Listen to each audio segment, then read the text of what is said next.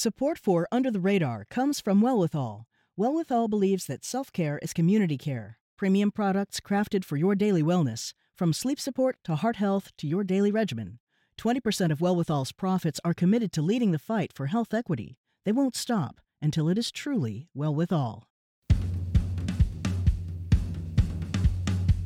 Under the radar means hearing about things you didn't know you needed to know until you hear them. It's a serious look. Hear about the issues that don't get the attention they deserve. Under the radar doesn't get caught up in the day to day. Surfacing issues that are not talked about in mainstream media. I think it's something that connects us to each other. Under the radar is all about discovery. I can be guaranteed voices I haven't heard before, but also the questions. Under the radar is one step ahead.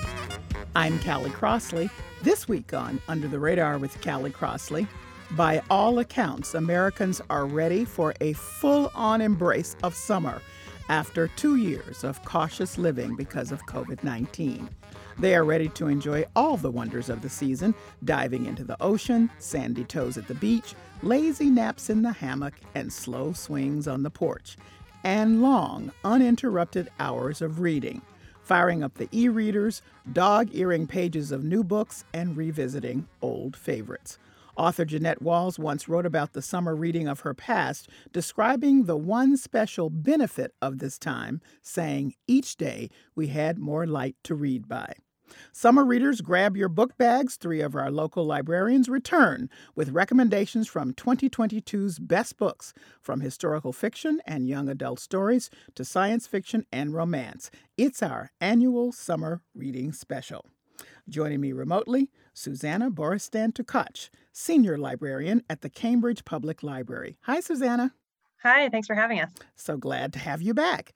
Robin Brenner, Teen Librarian at the Public Library of Brookline. Welcome back, Robin. Thank you. I'm glad to be back. And Veronica Koven Matasy, Reader Services Librarian at the Boston Public Library. Hi, Veronica. Hi, Callie. It's wonderful to be back with you all. Well, as you know, this is one of my favorite conversations of the year, so this is just a delight.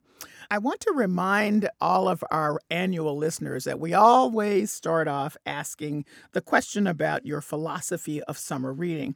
And I have to say, in past years, I've said I use it as a time to, yes, read some escapism kinds of fare, but I also generally have tackled some kind of serious tome like thing uh, because it feels like I can take the time to do it. Let me just say to all of you, I'm doing none of that this summer. It's all escapism. And I have to say, by the looks of your recommendations, I think you're all falling in line with me. So, Veronica, is that right? My philosophy of reading year long is to only read the stuff that I really enjoy. But yes, I think even more than usual, it's all about the the books that I know that I'm going to enjoy, the books that are exactly what I'm looking for. And at least for me, the summer is a great time for me to read the books that I actually own that I have bought over the last couple months mm. and like really attempt to tackle the ones that have piled up a bit. Oh, well, that's good. How about you, Susanna? Yeah, I think my summer reading philosophy has evolved a little since you started asking this question. I think I used to say that with the warmer weather, I was a little more receptive to tackling challenging reading and reading outside my comfort zone. But I don't know, COVID winters have been very hard. I think I just want to kick back and read what feels right in the moment now. So I think a lot of people this year and last have really turned to comfort reads. And I am one of those people. So that said, if summer feels like a time for you to, you know, read the annotated Moby Dick or some edifying nonfiction book, do that. But if it's a time for romances and thrillers that you can just consume in a beach day, I say do that. So, or do both. All right. And Robin, where are you? Um, I'm kind of in the middle in that I think for as with everyone the last few years, it's been kind of all comfort reads all the time, just to uh, be able to read it all. Um, but I feel like I'm getting a little bit more of my reading ability back now, so I'm actually tackling slightly more complicated um, and different books uh, than I than the kind of typical escapist fare. I do love a good adventure or romance, but I think that for me, I've also been able to sit down and actually tackle some books I knew I would like, but I was having trouble getting into. So I, I always say you know do what works for you obviously um, but i think for summer sometimes that gives you the space to tackle a more complicated or tougher topic but i think a lot of times we all fall back on the fun ones. Well i'm falling back on the fun ones this year. Veronica uh, let's pick one of your i want to pick one of yours because uh, since you put it on your list i've gone through all of your lists but one particular one is leapt out at me. It's actually the first one on your list which is portrait of a thief. Talk to us about that Absolutely. I'm I actually ju- after I made the list, but before today, I just finished this book, and it is a really interesting book. I have to say, slightly different from what I normally would read. Um, it is a explicitly anti-colonial heist novel. the premise is that a very wealthy Chinese industrialist hires five college students to attempt a global heist to steal back five pieces of looted art that are currently residing in Western museums that refuse to repatriate them. I thought it was like a really impressive debut. This is Grace Li's debut. And there's some local interest also. Part of the book is set in Cambridge. One of the protagonists is a senior at Harvard. I will say, like, sometimes the heist aspect itself was a little less heisty than I wanted hmm. it to be. I thought that sometimes it was a little stretching my imagination that they were really going to get away with this. But at the same time, it was so refreshing that this is a heist planned by you know five college students who have never done a heist before and they're basing all of their research off of watching oceans 11 um, and it's it's so cinematic. They have these car chase scenes that are really amazing. And i i was really impressed by how how nuanced it was in talking about different identities within the chinese diaspora mm. um, because some of the characters are first first gen, second gen, third gen, um, and they have these conversations about what it means to them to be Chinese, to be Chinese American, um, like why it is aside from the cool 10 million that they all stand to take home if they pull off the heist, like why they're willing to risk their futures to to steal back this art for China. Interesting. All right, Susanna, pick one from your list. Sure. I, I like to use this opportunity to tell people about my favorite book of the year that sort of flew under the radar. And so my first book is The Town of Babylon by Alejandro Varela. It came out in March of this year. And in this book, it's set post 2016 election, but pre COVID. We meet Andres, a gay Latinx professor of public health, Andres, in the midst of grappling with his husband's infidelity, returns to his working class hometown in Long Island to be with his ailing father. And his visit just happens to coincide with his 20th high school reunion, which leads him to fall into habits with old friends and rekindle things with his first love. Um, and Andres is one of the few people in his graduating class to have left this town. So he experiences his time back home sort of as this outsider looking in at an increasingly struggling community, which is rife with addiction and endemic health conditions. And so that's sort of the coming of age story at the heart of the novel. But given the author's background in public health, this book is more notably a scientific but compassionate observation of contemporary America. And we see how immigration, economic unease, and racial disparities in healthcare, especially, intersect to create these polarized communities like the one that we get to know through this book. Um, I would recommend this to anyone who enjoyed Bryan Washington's book Memorial, which came out a year mm. or two ago, um, mm-hmm. and also Douglas Stuart's Shuggie Bain. Okay, very good. Robin. Well, I'll continue with the heist theme. Um, I'm I'm a sucker for any book that involves a heist, and one of the young adult novels I really loved this past year is a book called Little Thieves by Margaret Owen. And in this case, it's also a fairy tale retelling. Uh, one of my favorite fairy tales as a kid was The Goose Girl, hmm. um, which is one of the grim ones. So it's very more grim than most. Actually, it's one of the creepier of the fairy tales and it involves a maid swapping positions with a princess and usually the story is told from the point of view of the princess and in this case this book is from the point of view of the maid in terms of why would she do that why would she betray her mistress and take over her life and she's very much the villain of the original story and in this case she's now the heroine hmm. um, and what i like about this one is it's very specific in that it's set in a kind of a medieval Germany that's more evident than you see in sometimes in retellings of fairy tales. But also there's a really wonderful sort of rich fantasy world you're going into. And in this case, Vanya is the lead character, and she is the adopted daughter of the embodiment of death and fortune. Um, and death and fortune are, in fact, great characters in the story. And I love the kind of sense of humor that's throughout the story, despite having some dark aspects. It's very silly at times, and there's a really great wit throughout the whole book but i think my my favorite thing is that it's all about the classic she has to pull one last job in order to get out of and into a new life that she wants to get away both from death and fortune and from a god that she's offended. So it's got a lot of the typical fantasy richness that you see when people build fantasy worlds but at the same time it's really driven by the characters and by the kind of wild ride of the heist as you go through. Um, it's also very nicely diverse in terms of a kind of a variety of flavors of queerness go through the whole story. The two main characters are somewhere on the asexual spectrum. And it's just a kind of nice adventure book that I really loved this year. Okay. If you're just tuning in, this is Under the Radar with Callie Crossley. I'm Callie Crossley, and I'm here with Susanna Boristan Tukach of the Cambridge Public Library, Robin Brenner of the Public Library of Brookline, and Veronica Koven Matasy of the Boston Public Library. And we're continuing an hour long conversation about summer reading recommendations. Next pick from you, Veronica. All right, I'm actually going to do a two for one because these are a hmm. matched set. Um, I am I'm imagining that we have some some Bridgerton fans listening. Of course. Um, thought that they would be really perfect, both of them for Bridgerton fans. So the first one is A Caribbean Heiress in Paris by Adriana Herrera, and that is about a Dominican rum heiress who is in Paris for the 1889 exhibition where she meets a Scottish whiskey distiller. This is Herrera's first historical. She's better known for her contemporary romances, but the premise just struck me as so perfect and so timely for all of the all the people who finished season two of Bridgerton and want more. Very, very strong female friendship as well as the romance. Hmm. Um, and then the other one in this match set is A Lady for a Duke by Alexis Hall, which is also a historical romance. This one is properly Regency era about a trans heroine, which I hadn't actually seen in historical romance before. It, it may exist, but I haven't seen it before.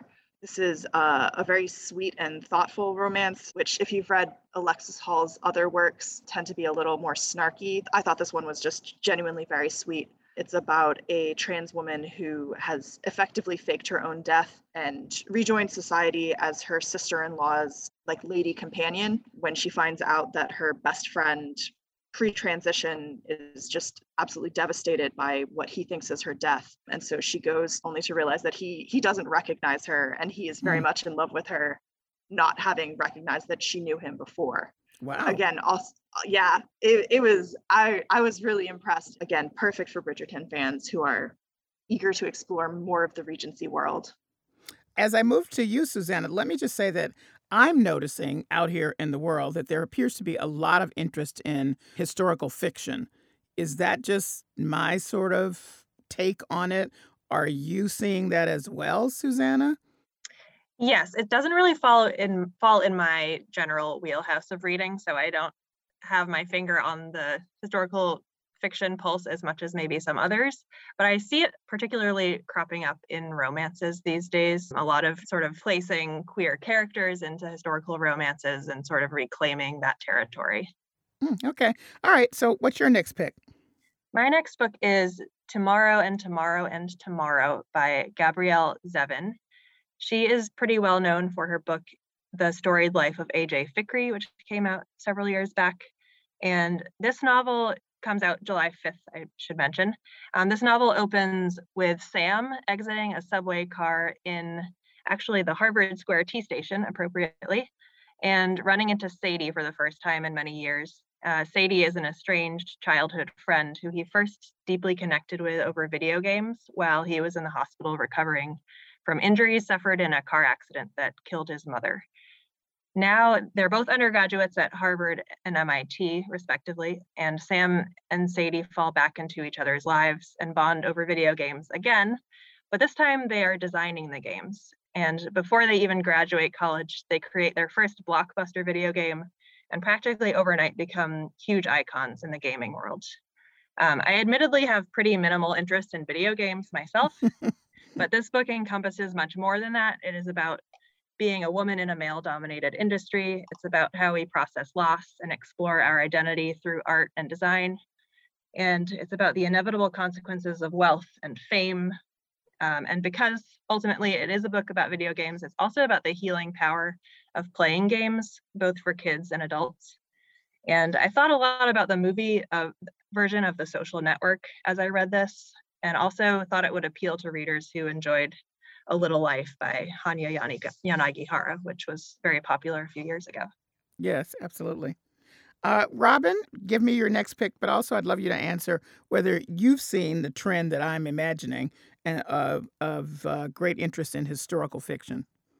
I do actually. I have seen an uptick in interest, which for teens is actually more unusual. Um, I don't always get that many teens that are asking for historical fiction, but this year I did see more and more teens actually interested in different types of historical fiction. So, for example, I have two on my list. So the first is called The City Beautiful by Aden Polydoros, and it's set during the Chicago World's Fair. And it's one that I loved partly because it's a very specific about the Jewish population there, the immigrant population in Chicago at the time. So this is in the 1890s and um, involves the kind of mythology around Dybbuks, um, which are the kind of possessing spirits of the dead that become a, a, part of the problem in the in this particular story. I love it partly because I think the World's Fair is always an interesting setting, and it's also one of the the few books I've seen that's also critical of what the World's Fair at that time represented, of what this idea of the white city, what that would mean to someone who is not good enough to be considered allowed at the fair or would be an exhibit. Um, so it's an interesting book. It's beautifully written. It's one of the the ones I've read recently where I really admired the writing. Um, and I also like the kind of look into the labor movement at the time and there's just many different aspects of it that I thought were really fascinating. So I learned more about the city and the period and that population, as well as it just being a really good mystery. And then the other one that that's another mystery that's a different period and place is The Red Palace by June Hur, which is set in the court in Korea in the 1700s. And that's another one where it's an immediate sort of you know kind of mystery where you start off with dead bodies and uh, you're brought in to solve the crime and one of the protagonist is a nurse at in the court who's caught up in all of the political intrigue that you might expect exists and a young investigator that's trying to uncover the crime that might involve the royal family. So as you can imagine that's complicated very quickly. Um, both of them have a really good sense of place and time and i'm glad to see more teens actually interested in kind of learning about different periods and places that way Hmm. Veronica, I didn't give you a chance to answer my theory about historical fiction. What What about you? I, I, think it always goes in waves. People are in. I've what I've seen a lot of is kind of people with new takes on history, exploring um, exploring other other voices in history that we maybe haven't heard from as much. Um, I don't read straight historical fiction terribly much. Um, but definitely in and this i think in in fantasy this is a trend that's been going for for several years now. Um, the idea that you want to take you know like a historical or mythological story and kind of see oh like how what what would this look like if you were looking out of somebody else's eyes rather than the story that we've already heard? And de- definitely that's that's a i think that's a, a snowball that's picking up momentum as it as it travels down the hill. I don't think it's starting right now but I, I, think that it's it's getting more momentum and becoming more visible. Like what what you saw with um you know like Circe, um mm-hmm, which mm-hmm. was and like blew my mind. Huge that, hit. You know Huge what? Hit. So many mm-hmm. people wanted to read about the Odyssey. Mm, yeah.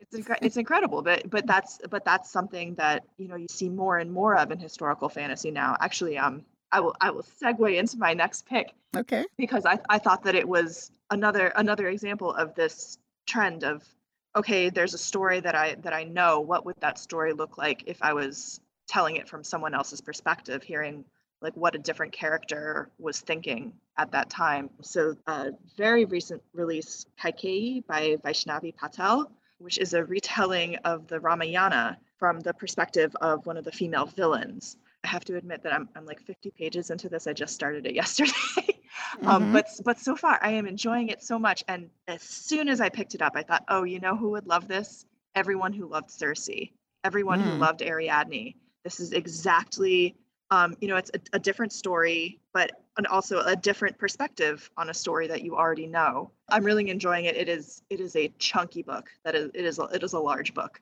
So I have I have many pages still to go, but it is really delightful so far. Uh, for people who don't know what the original telling of Ramayana is, why don't you explain Oh gosh. Okay.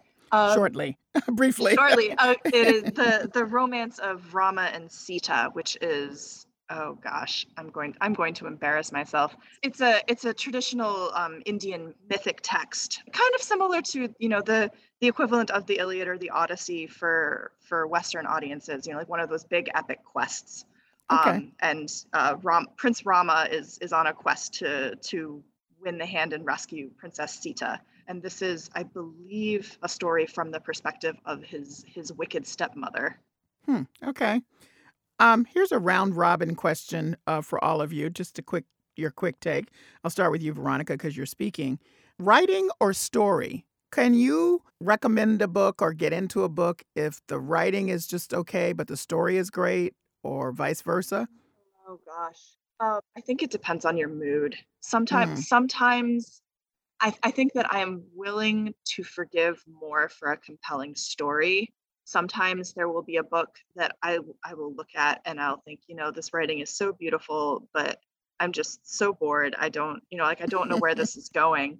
Um, and some and sometimes you'll you'll read a book and you're and you'll think, gosh, that was that was so beautiful. What was it about?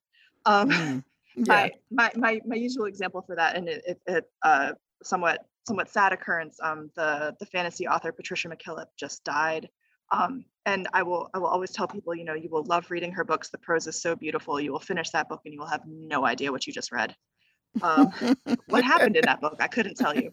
Um, but I think if, if for a for a book with a really compelling story, I'm I'm willing to forgive if the Okay. right if the writing is only so so. What do you say, Susanna? I am almost always in the writing over story team, but I would also add character over story Mm. to that equation. Mm-hmm, hmm Robin? I think for me, it very much depends, but I am someone who's very driven by plot. So if nothing is happening, then I get very tired, even if the writing is excellent. And I will just be like, something needs to happen in the first 100 pages, or else I'm going to stop. And this comes up a lot as someone who reads a lot of teen books, who generally do, you know, focus on plot and use plot very well versus you know the stereotypical sort of longer adult novels i i will get more impatient with because i'll just be like why has nothing happened for 200 pages um but I, I do love good writing so it'll it'll push me through if i know it's worth it and especially if people have really recommended it then i'll i'll keep trying Okay. All right. It's Susanna's pick. Go ahead, Susanna. Yes. Well, apropos of that question, I like to read at least one book each summer that is quiet and meditative and relatively plotless. So here is that pick for you. Um, it is Seven Steeples by Sara Baume. It just came out in April. And Seven Steeples tells the story of Belle and Cy, a young couple who leave their fast paced city life behind and move to a cottage on the Irish coast with their two dogs. They intend to stay for not too long, maybe a year or two. And on the day they arrive, they resolve to climb this mountain that looms behind their house. Uh, spoiler alert, they do not climb that mountain that first year or the second year. And suddenly they've been living there for three, four years, and they simply have not climbed the mountain. They've just fallen into this quiet routine and sort of meshed into one person, which you might be able to relate to if you've been in a long term relationship. Um, and what follows is not so much a story, but a log of the couple's habits and sort of an inventory of all of the small tasks and objects that add up to make a life. Um, it's a humbling look at how short a life is, which at times is kind of a bummer, but also just makes for a very calming, comforting reading experience. And it's written almost like a prose poem. So some paragraphs are offset like stanzas. Uh, so if you like a side of poetry with your novel, you might like this one. Oh, very good. All right, Robin. I'll go with one of the ones I really love this year that is incredibly beautifully written, but also very compelling. Um, and that's All My Rage by Sabaa Tahir. And this is one of those novels that many people know the author from a previous series that's uh, fantasy, um, which started with uh, An Ember in the Ashes, which was a great series and I actually really loved it. But this is a departure for the author in that it's realistic fiction and it's about Pakistani American teenagers in California and two teens in particular, Zal and Noor, who are in the midst of having their friendship be challenged and broken by the fact of one made a confession of love and the other one didn't know what to do with it and ended up in a fight before the book even starts. But then it becomes also the story of uh, one of their parents and the kind of experience of being second generation. And the way this story worked, I found both every single chapter I was kind of pulled in by the way it was written and how beautiful the story was being told for the emotions of the characters. But at the same time, it never felt so dense or so forbidding that I could, I didn't want to immediately keep reading. It's not an easy book. There's a lot of tough topics that are covered in terms of both of them have trauma in their past that they've been hiding. Both of them have secrets they've been keeping from themselves and from their families. And a lot of it is about learning to trust and reveal those things, reveal the kind of vulnerable parts of yourself to the people that you care about.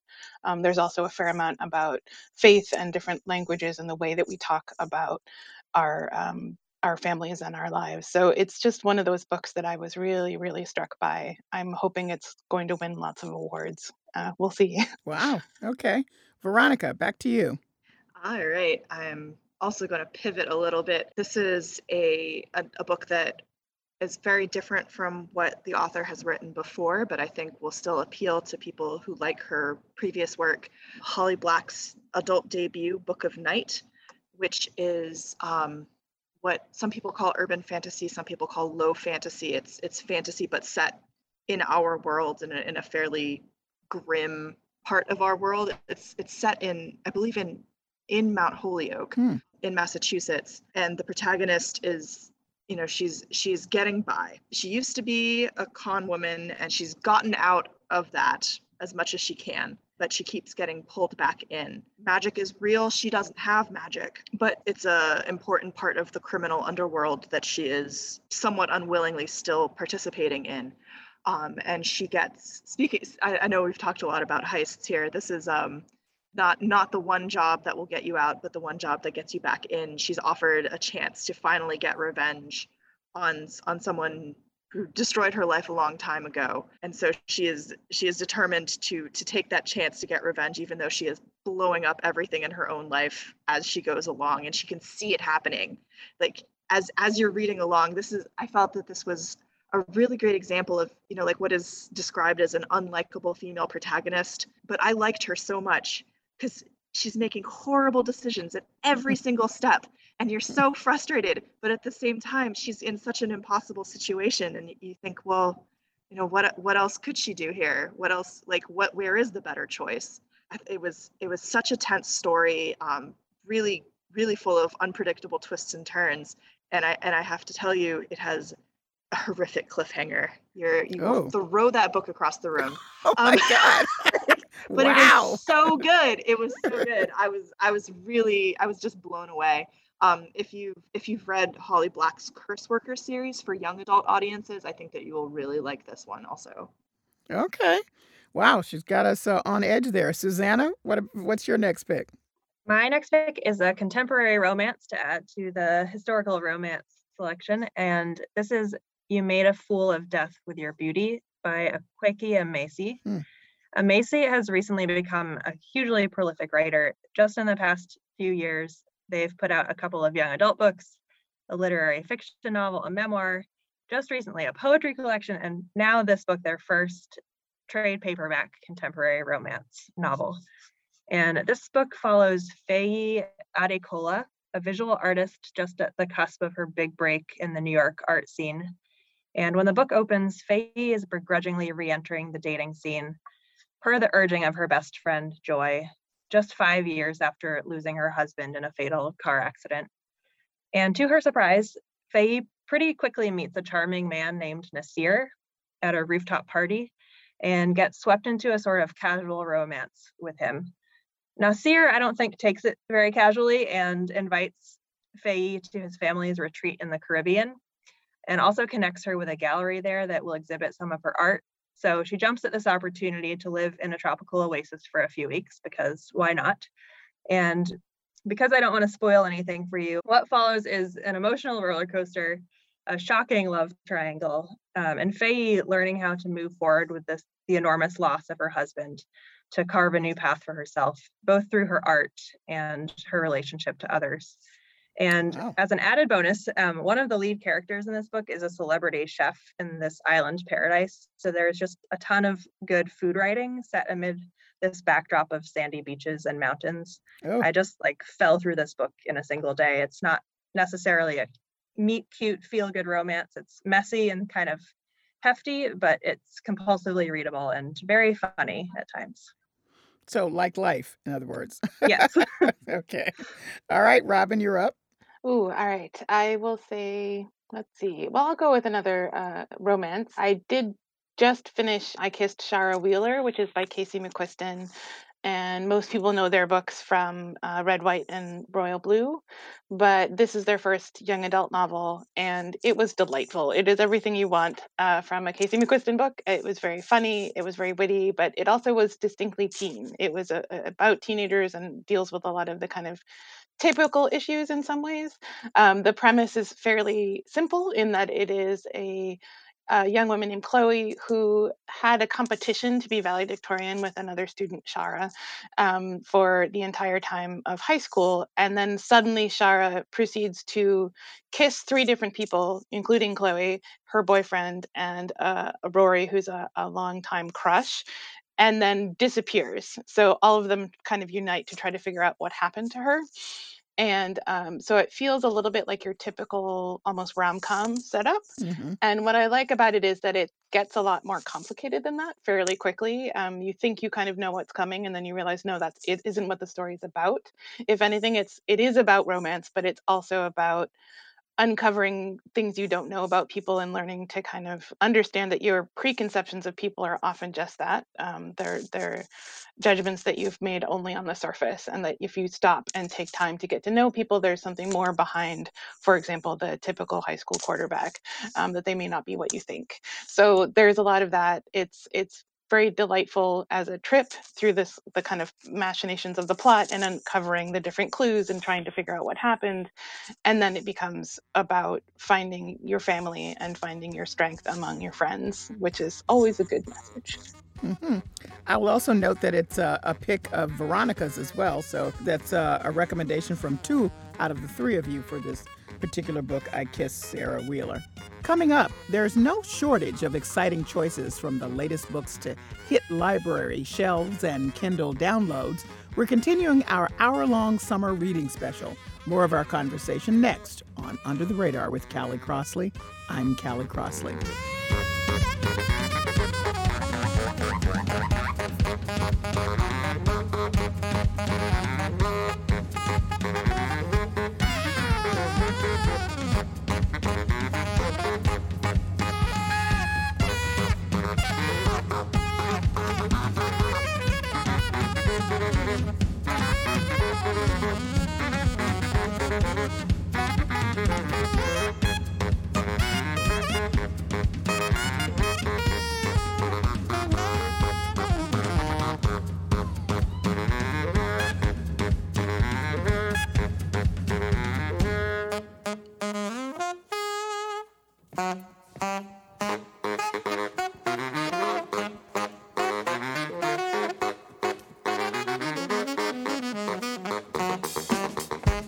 Welcome back. This is Under the Radar with Callie Crossley. I'm Callie Crossley. We're using the full hour for our annual summer reading special. Joining me, Susanna Boristan Tukach, Senior Librarian at the Cambridge Public Library. Robin Brenner, teen librarian at the Public Library of Brookline, and Veronica Koven Matasy, Reader Services Librarian at the Boston Public Library. All right, let's um, let me start this way before I go return to your list because a number of your picks reflect the broad and wonderful diversity of who we are as Americans and various stories. Um, some of them have a global overlay to them, others don't. But the bottom line is that there is at the same time happening right now some concerted efforts to ban certain books. And I have to say that it appears that most of the banning is targeted toward authors of color and those who are LGBTQ. And I don't know how that has played out in your library. It's there, as it turns out, in some places there are laws now uh, that have banned certain books, and librarians have quit actually because they don't want to be dictated to in the way that they are required to do. Is this something you have seen? Um, your response to it? Just want to get uh, get your sense of of what's happening. You know, certainly outside of Boston, but I am unaware of what might be happening in Greater Boston. Veronica. Well, I mean, I I have to say, first of all, I've I've been very fortunate in not having had to deal with any book challenges myself in my library career. I think it's it's incredibly sad what we've been seeing happening across this country. You know, and, and this is not a new phenomenon, but I think that we in New England in the Northeast tend to kind of have a unfortunately self-congratulatory attitude towards, well, you know, that doesn't happen here. I think it does happen here, but in more subtle ways. You know, the freedom to have books on the shelf that reflect the diversity of all of our library patrons is so incredibly important and i think that we can't we can't relax and sit back and say oh that only happens in alabama.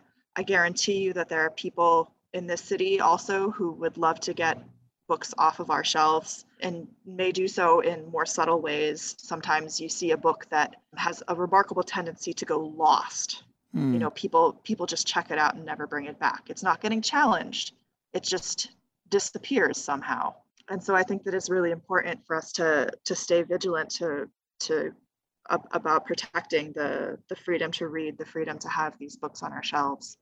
All right, Susanna.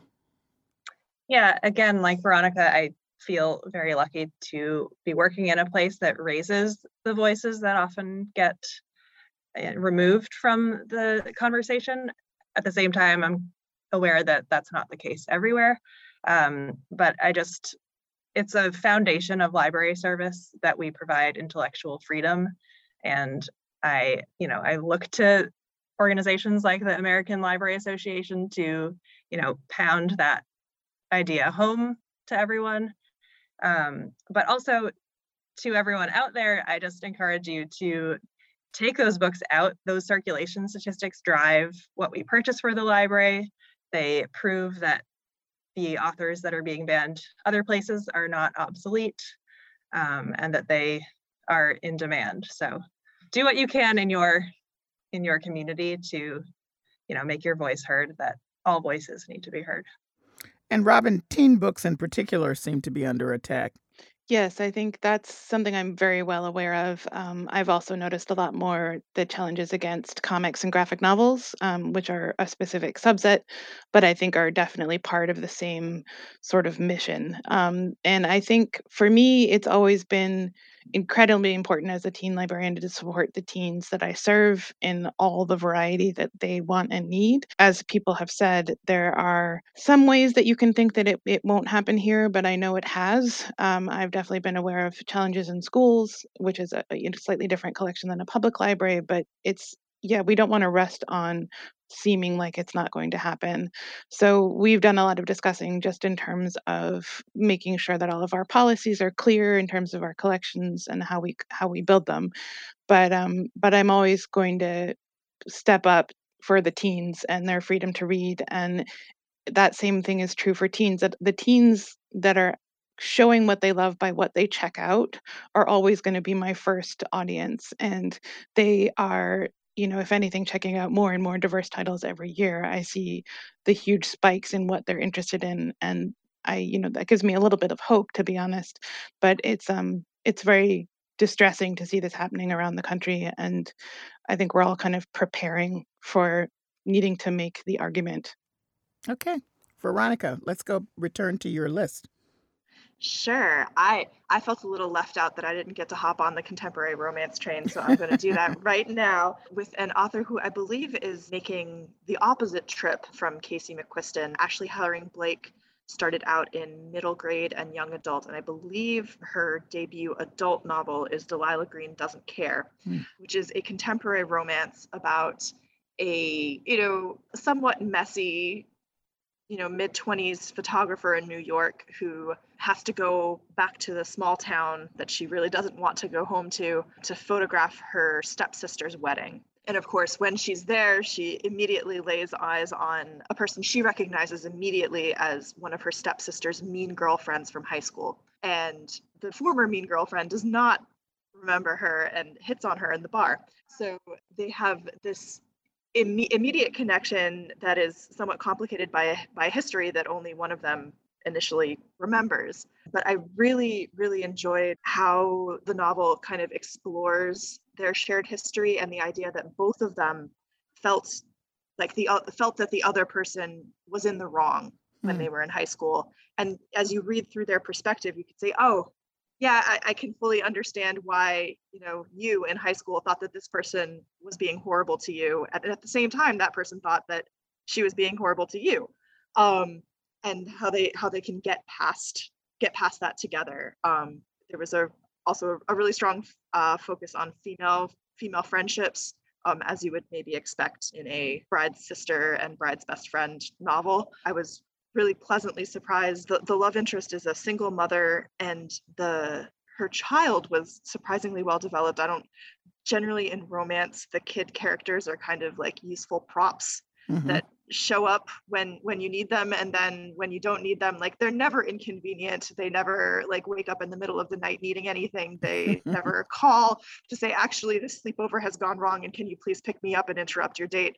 Um, so i was i was really impressed by by how well developed the how well well developed the daughter was and um, her relationship with uh, with the protagonist as was important to her relationship with the mother. Okay. Susanna I always like to add a short story collection to mm. the mix. So this year I chose Rainbow Rainbow by Lydia Conklin, which comes out at the end of this month. And as the title might hint at, the stories in this collection center around queer, trans, and gender nonconforming characters. In one story, for example, a fifth grade class in Lexington, Massachusetts actually orchestrates an Oregon Trail reenactment, complete with assigned gender roles and costumes and one fearless student named Coco, who is struggling with their own gender identity, stages a protest by dress, showing up dressed as an ox instead. um, and in another story, a lesbian couple moves to a conservative town in Wyoming and begins forming this convoluted plan to conceive a child. Uh, the book is just full of these quirky but realistic stories, and they're written with a heightened sense of humor and emotional depth so that each one feels sort of larger than life and very satisfying. Um, those of you who enjoy Lily King's most recent story collection, Five Tuesdays in Winter, you might enjoy this one. And I will note that uh, this is again one of the trends I see as a reader. I don't know if you see it as a librarian, and that is short stories. Short stories seem to have made some kind of wild comeback. There are so many collections, or I feel as though there are. What say you, Susanna? Yeah, I am an avid reader of short stories. Often that is a writer's entry point into publishing. They'll start with a short story collection and then uh, move on to a debut novel. So I see that as sort of the product of MFA programs producing these new young writers. So you'll often see, you know, debut story collections from young new writers on the scene, and they are getting a lot more attention and covering a, a vaster experience, a range of experiences though I would say they're harder to write than the long version. But anyway, that's just me. Robin, what's your next pick? I'm going to go in a slightly different direction towards um, horror because I have discovered Ooh, wow. over the past year or so that I actually do like horror. Um, I used to assume kind of that I wasn't going to like it, um, in that I don't love horror films, but I finally realized what I really like is atmospheric, sort of growing dread like vibes in horror.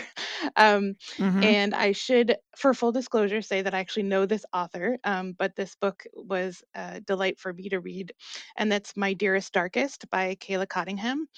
It's a dark academia sort of uh, setting. It's uh, set in uh, Maine, and it's about a new transfer student named Finch who arrives at Ulalume Academy.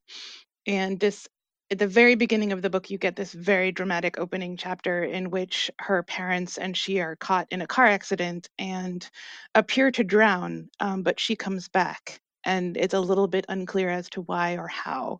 And it's a little bit Lovecraftian. There's the kind of, you know, gods and creeping horror from the deep going on in this book.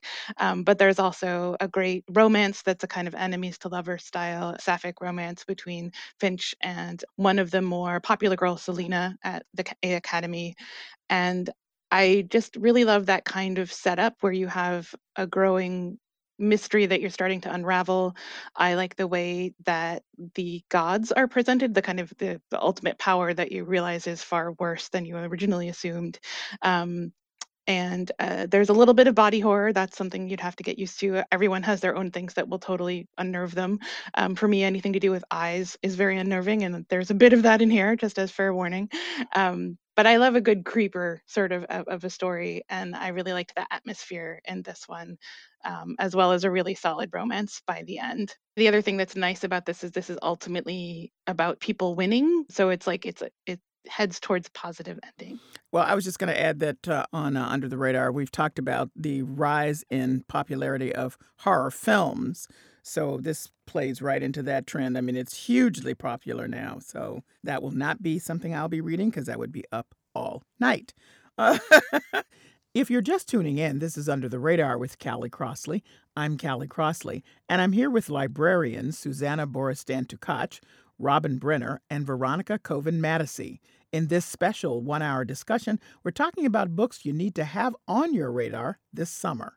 Back to you, Veronica sure i you know maybe maybe i'll hop on this train too. Um i feel like it's not it's not under the radar with callie crossley unless i recommend a book by Silvia Moreno-Garcia. Um, possibly my third year running. Um, so this is a book that actually comes out in like mid mid late July, so it's not out yet, but it's something to put on your radar, maybe pre-order at the library. Silvia Moreno-Garcia's uh, upcoming book is The Daughter of Dr. Moreau, which, as you can probably tell from the title, is a take on H.G. Wells's The Island of Dr. Moreau. It's a historical setting, again, as you would expect from Sylvia Moreno Garcia, it is set in Mexico um, 18th century Mexico. I've, I finally read Mexican Gothic this year after several years of going, well, that's that's horror and I'm not gonna like it. And then I loved it. It was so good. And I thought that this one sounds also very similar, kind of creeping unease. You know, if if you're not into horror, then maybe give it a pass. But also I thought I wouldn't be into horror at all. And I I'm very excited about this one. Okay. Susanna, I have a graphic memoir on my list. It is called Messy Roots, a graphic memoir of a Wuhanese American hmm. by Laura Gao. And it's written for a teen audience, but could be enjoyed by any age. And it's a graphic memoir of the author herself, Laura Gao, who was born in Wuhan, China, before Wuhan became this household name at the onset of the COVID 19 pandemic. At the age of four, Gao immigrated to Texas, where she had a dizzying experience trying to fit into a primarily white community. She sort of finds her groove playing basketball, but even there struggles with looking different and facing constant microaggressions and just overt racism from her teammates and classmates. And the book moves between Wuhan and Texas and eventually San Francisco, where Gao finally starts to embrace her complex identity as a queer Asian American only to then be confronted with the burgeoning anti Asian racism as the pandemic became politicized. So, this book tackles some obviously timely and difficult topics, but it's at the same time filled with humor and hope and just really beautiful illustrations and colors. And those who have enjoyed graphic memoirs like Spinning by Tilly Walden and American Born Chinese by Gene Luen Yang, which is actually alluded to in this book, um, you might enjoy this one. All right. Um, what we know statistically is that a lot of the young adult books, Robin, you know this, are read by adults. Mm-hmm. They're very popular among adults. So, what's your next pick? Um, I'm going to go actually with the graphic novel, um, since I haven't had a chance to talk about one yet. But there is one that that came out this year called Squire uh, by Nadia Shammas and Sara Alfageeh. This one is for me as a younger reader, I was one of those kids that loved books about being knights and turning into kind of, you know, a fighter for some purpose. And of course, that that isn't really an option in in the modern world. Um, but I grew up reading a lot of those books about for example, the Tamora Pierce Alanna books about a girl who disguises herself as a boy in order to become a knight and all of the kind of ways you prove yourself to become a thing that you've been told you're not supposed to. And what I love about Squire is that the two creators are Palestinian American and Jordanian American, and they're using the kind of setting that's kind of Middle Eastern North Africa. It's an alternate history setting. And it's a young girl named Aiza who is always dreamed of becoming a knight and thinks of it as this great honor and is determined to become a squire in order to prove that they can do it. But she is part of a people called the Ornu who are subjugated by the empire under which she lives. So she would not be allowed to be that thing. Um, so she decides to hide her heritage and join anyway. Um, and that, of course, leads to a lot of tension. But then what I love about the story is that it initially starts where you're kind of getting into the idea and seeing all the different people going through the academy essentially to become knights, to become a squire, to get that far. But it's a lot more complicated and gets a lot more complicated as it goes. And I, liked the complexity that's addressed in the story amongst the group of the young people that are all competing, um, but at the same time learning to support each other and also starting to see that the adult world is a lot more complicated than they thought. Um, that the, the, the people they think of as being in control or being uh, reliable may not be. So it's a beautifully drawn, beautifully written. It's also fairly substantial. Uh, a lot of people, I think, think of graphic novels as being about 150 pages. This one is over 300, wow. and it really is rich and beautiful. Hmm. All right. Well, that sounds like a, a, definitely a winner. I want to just get your quick takes on the ongoing discussion about ebooks versus paper books. Seen any changes? Uh, any that might have been shaped by the COVID experience or about equal? What? What are you seeing, Veronica? Well, I mean, definitely at the start of the pandemic, when people were, some people were in lockdown, we definitely saw a huge surge in the popularity of ebooks and interesting, a slight drop off in the popularity of audiobooks because people weren't commuting as much. I think now that the city has opened back up again, we're still seeing ebooks are convenient, audiobooks again have have a huge appeal especially for people who are commuting maybe driving in their car. You can't really do much besides listen. But paper books are definitely coming back. And i think we've seen you know like the pew pew research institute has done studies on this and people do all things being equal tend to prefer the physical experience of reading a paper book. Obviously there there are convenience factors. Like i personally also i prefer reading a paper book but you know if i'm home in bed and i just want to download something right now yeah i'll i will read that ebook no mm-hmm. problem mm-hmm. i can check that out right now but definitely as libraries reopen we're also seeing physical books are a big driver for browsing because it's very difficult to duplicate the experience like the serendipity of just going to the library going to a shelf and finding something that you wouldn't necessarily have known to look for so i do think that paper is here to stay but also i think there's a lot of people who discovered that in fact they could get ebooks from their library during the pandemic who maybe didn't realize that before and they're also not going to go away um, so it's great. Read in whatever format is best for you. Just read. uh, Susanna, what what's your take? Yeah, well, I had a feeling you would ask this question, so I looked at a little market watch before this, and I saw that there, yeah, print books are still outselling ebooks um, by many fold. Um, I think they appeal just generally, like Veronica said, um, all other factors removed more to people than ebooks. That said, there's a question of accessibility. We found when we closed the library that not everyone has a reliable device or a reliable internet or phone service to access ebooks. On the other hand, ebooks provide accessibility to those who might have vision impairment. So there are a lot of, you know, things factoring into which one is uh, more appropriate for any given person. Very good. Robin? Certainly among teens, I think print is still the the preferred format. Um, they will always browse much more easily in, in the print setup. Although I do see a lot more teens using audiobooks and print at the same time. Um, that's something I know I do and other people do. I'm a huge fan of audiobooks, so I will always talk about that with teens and, and also note to them if I'm telling them about books, which books have a good audiobook. But I think at this point, ebooks and print and audiobooks any way you can get it. What I found is that everybody is also a lot more adept at using the different catalogs and going to different libraries. Um, for example, in Brookline, we're very close to Boston. So people go back and forth between the two and use all the systems they can to get whatever book they want as fast as possible. Um, so I've been intrigued by how very complicated people are in terms of doing all that kind of going back and forth between the different formats and different ways to request books. Hmm. I just want to remind everybody that this discussion is part of our monthly discussion about books because we love books, paper and otherwise, which we call Bookmarked the Under the Radar Book Club, and that all of your lists, including some of my picks, will be online for you to refer to for the rest of the summer as you go about picking. I have just enough time for each of you to pick one, but not do much explanation. So, starting with you, Veronica.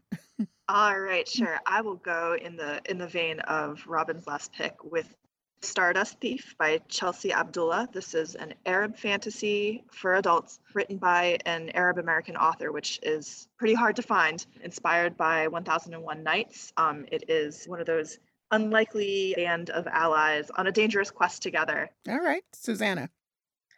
My last pick is Yerba Buena by Nina LaCour, and I'll summarize it just in a few words. Um, it's a young adult adult crossover, troubled adolescence, Los Angeles food scene, a slow burn queer romance coming out May 31st.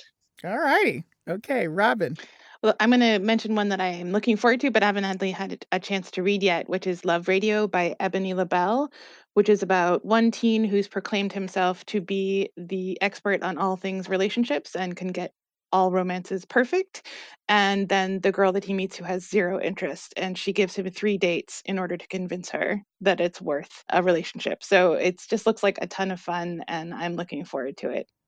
Well, this was a ton of fun, as always. And I always look forward to this discussion. And I thank you all for joining me. Thank you for having thank us. Thank you. It's yeah, always a highlight you. of my summer. Susanna Borstan Tkach is the senior librarian at the Cambridge Public Library. Robin Brenner is the teen librarian at the Public Library of Brookline. And Veronica Koven Matasy is a reader services librarian at the Boston Public Library. That's it for our 2022 one hour summer reading special of Under the Radar with Callie Crossley. Listen to us online at GBH News or wherever you get your podcasts.